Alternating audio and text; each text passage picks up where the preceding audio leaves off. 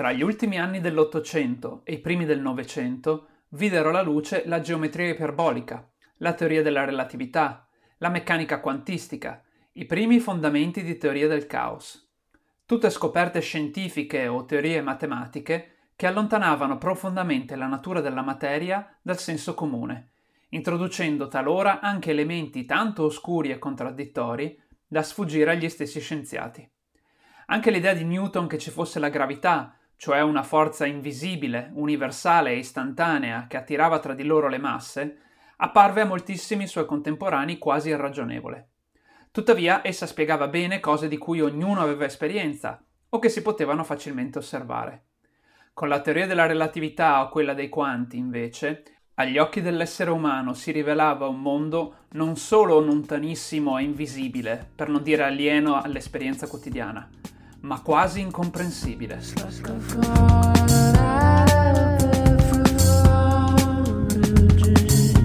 Brave New Work.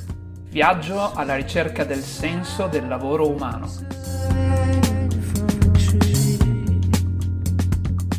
La fase del senso iniziò circa con il Novecento, ma deve ancora arrivare a piena maturazione, essendo tutt'oggi in avvicendamento con la fase della tecnica. Tuttavia, oggi quest'ultima sembra aver perso la sua carica propulsiva, tanto che si potrebbe dire che oramai è alle battute finali. Nella fase del senso non è lo strumento, come per esempio la macchina nella fase della tecnica, o tantomeno la materia, come il denaro, per esempio nella fase della scoperta, a prevalere, ma è la visione del mondo.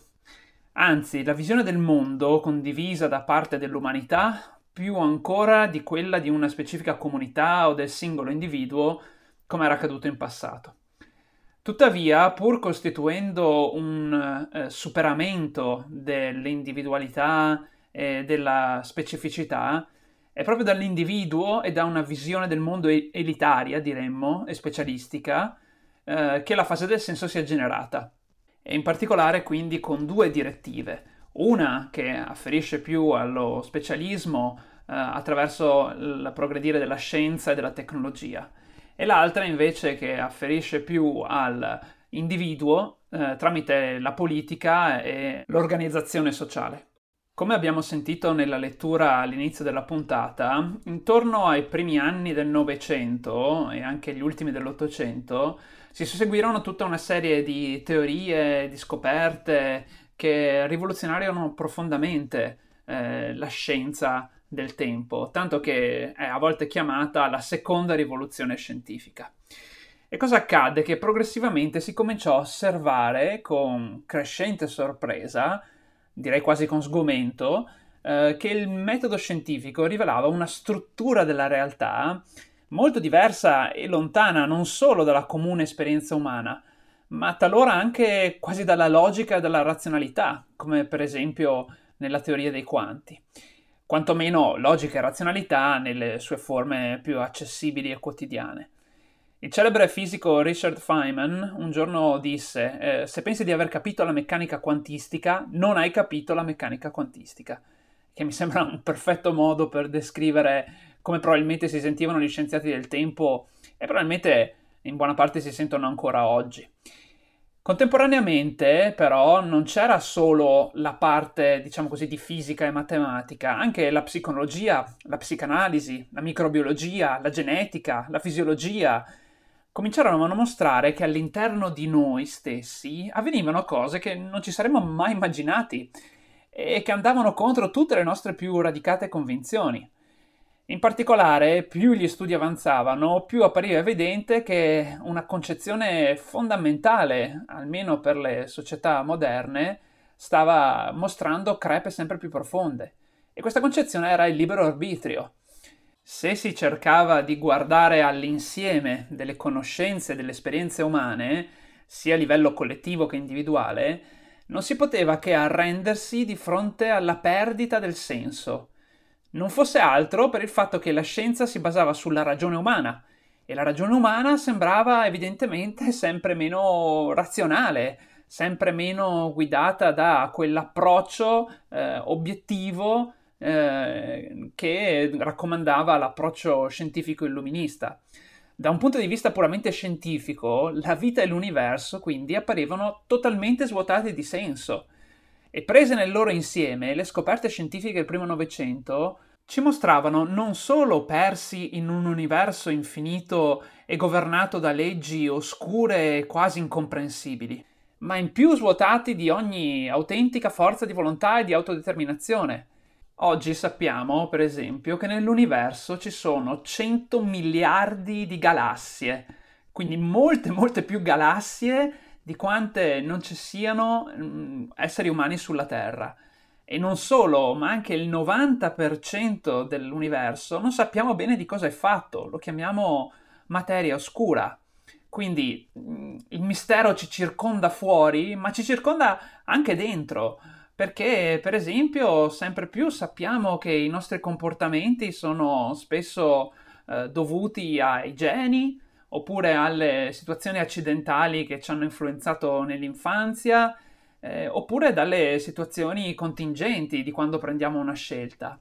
E quindi eh, non sembra esserci più alcun senso né nella realtà esterna né all'interno di noi stessi e questo ovviamente porta a grande disorientamento e anche angoscia. La complessità quindi sembrava sempre più come un frattale, più ci si addentrava dentro e si aumentava la conoscenza di aspetti specifici del, della complessità e più questa complessità esplodeva e diminuiva la comprensione. Per cercare di arginare questo senso di spaesamento e anche di angoscia, nonché per non collassare tra le sue divisioni e anche contraddizioni che emergevano via via che eh, il lavoro scientifico andava avanti, la scienza eh, adottò due strategie. La prima fu quella di aumentare sempre di più la specializzazione, affidando ai singoli scienziati il compito di osservare e descrivere solo specifici nodi della rete della complessità. Dall'altra cercò di ridurre drasticamente questo reticolato della complessità, operando una divisione netta tra scienze naturali o esatte e scienze sociali e umane. Questa doppia operazione però originò due profondi problemi. Da un lato la specializzazione innescò un progressivo conflitto tra gli scienziati perché ognuno era impegnato ad affermare la centralità del proprio nodo e a scaricarne le contraddizioni o i punti oscuri su quella degli altri. Dall'altro, relegando a periferia della realtà tutto ciò che aveva a che fare con l'essere umano, a poco a poco ci si convinse che tutto quello che eh, riguardava appunto l'essere umano fosse intrinsecamente contraddittorio, corrotto, inaffidabile e quindi in fondo inservibile per giungere alla verità. Ovviamente questa era la parte oscura della Luna e lo è ancora tutt'oggi, ma chiaramente la scienza e la tecnologia applicata portò anche a grandissime scoperte e benefici eh, che aiutarono milioni, se non miliardi anzi, di, di persone. E pur tuttavia, però, la speranza di giungere come umanità a una comprensione soddisfacente della realtà nel suo complesso sembra sempre più svanire, tanto più andiamo avanti, tanto più sembra un obiettivo quasi irraggiungibile. D'altro canto, però, non vediamo alternative. L'idea di progresso tecnologico e di approccio scientifico alla conoscenza sono così radicate nella nostra società che pare impossibile farne a meno, o quantomeno non si vedono alternative preferibili. E così il processo scientifico e tecnologico continua a espandersi inesorabilmente e alimentare la stessa complessità che cerca di sciogliere. Mentre però l'approccio scientifico e il progresso tecnologico subivano questo processo di accelerazione, ma anche di frammentazione e di respingimento della componente umana, il processo sociale e politico invece sembrava muoversi nella direzione opposta, tanto che pareva mettere al centro l'essere umano e spingere per l'assimilazione. I diritti umani e politici a inizio Novecento erano in realtà prerogativa solo di una piccola parte di popolazione e il capitalismo e l'industrializzazione avevano cominciato a mostrare le loro prime contraddizioni. Per esempio, tra la fine dell'Ottocento e il primo Novecento ci fu la prima vera grande crisi globale economica dovuta alla produzione di, eh, sempre più efficiente di beni di prima necessità che eh, portati da, importati dall'estero eh, colpirono moltissime piccole imprese e lavoratori. Per esempio anche qui in Italia ci fu una migrazione di massa verso il Sud America dovuto proprio a questi squilibri economici e sociali. Inoltre lo spirito nazionalista alimentato dal romanticismo era più forte che mai e ogni popolo vedeva nella propria patria una madre da difendere. E, ehm, per equilibrare questi problemi economici e soddisfare questa spinta nazionalista, eh, i governi spinsero sempre di più verso la spesa militare, oltre alla crescita industriale e all'occupazione interna. Tutto ciò consentiva un cospicuo ritorno politico ma eh, anche alimentava sempre di più il rischio di un poten- potenziale conflitto distruttivo, tanto più che le tecnologie anche militari diventavano sempre più potenti. E alla fine il conflitto arrivò, non una ma due volte, e devastante come non si era mai visto in precedenza, attraverso le due guerre mondiali. E perché era così devastante?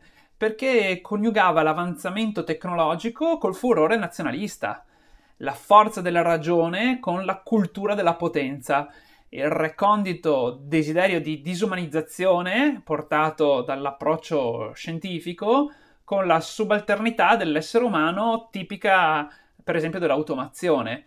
In effetti, forse non fu un caso che l'abisso del Novecento, e forse anche della storia dell'essere umano, si possa trovare nei campi di sterminio nazisti, che erano luoghi che univano la massima efficienza del processo industriale al fanatismo nazionalista più sfrenato. Dopo questi due devastanti conflitti e oltre 100 milioni di morti, l'umanità, eh, chi più chi meno, ma abbastanza con un destino comune, si ritrovò a ricominciare quasi da zero.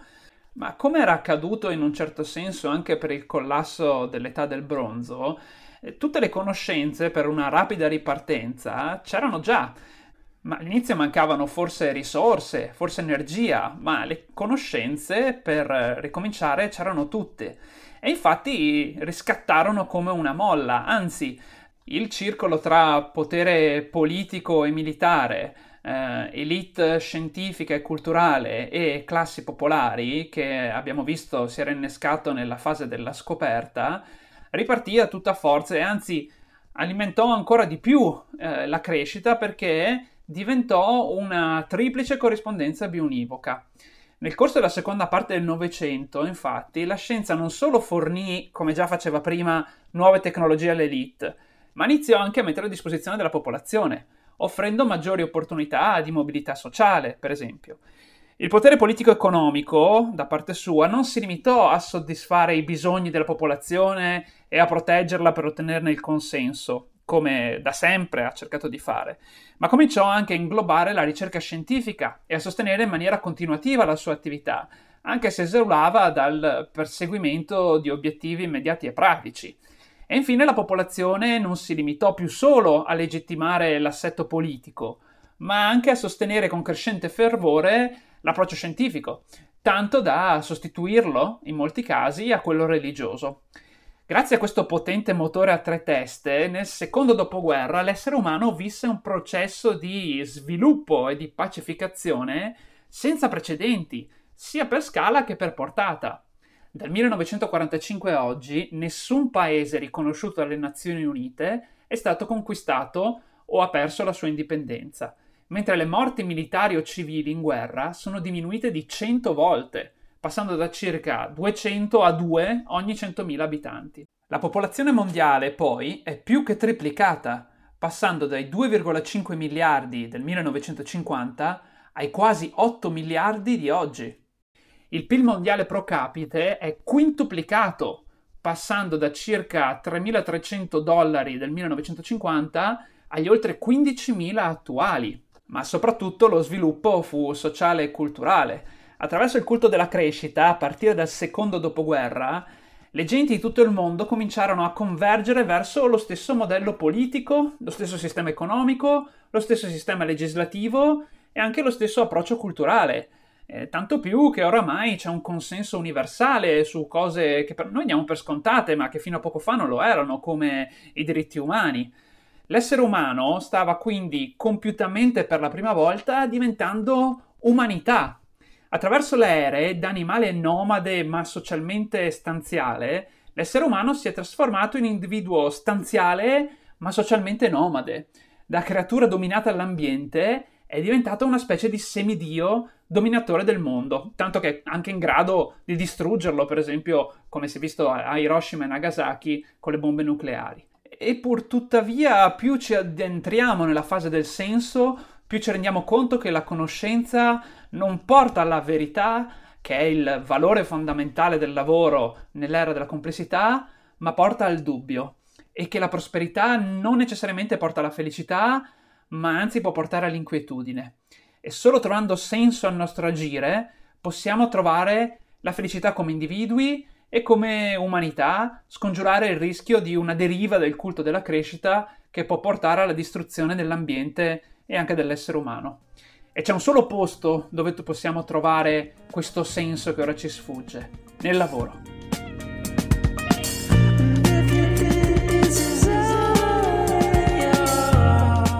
Grazie per aver ascoltato anche questa puntata. Ti ricordo che puoi scaricare il libro Brave New Work su tutte le principali librerie digitali. E se ti sta piacendo questo podcast, apprezzerei molto se volessi segnalarlo ai tuoi conoscenti o ai tuoi contatti social o magari lasciare una recensione. Ci sentiamo domani. Grazie, ciao!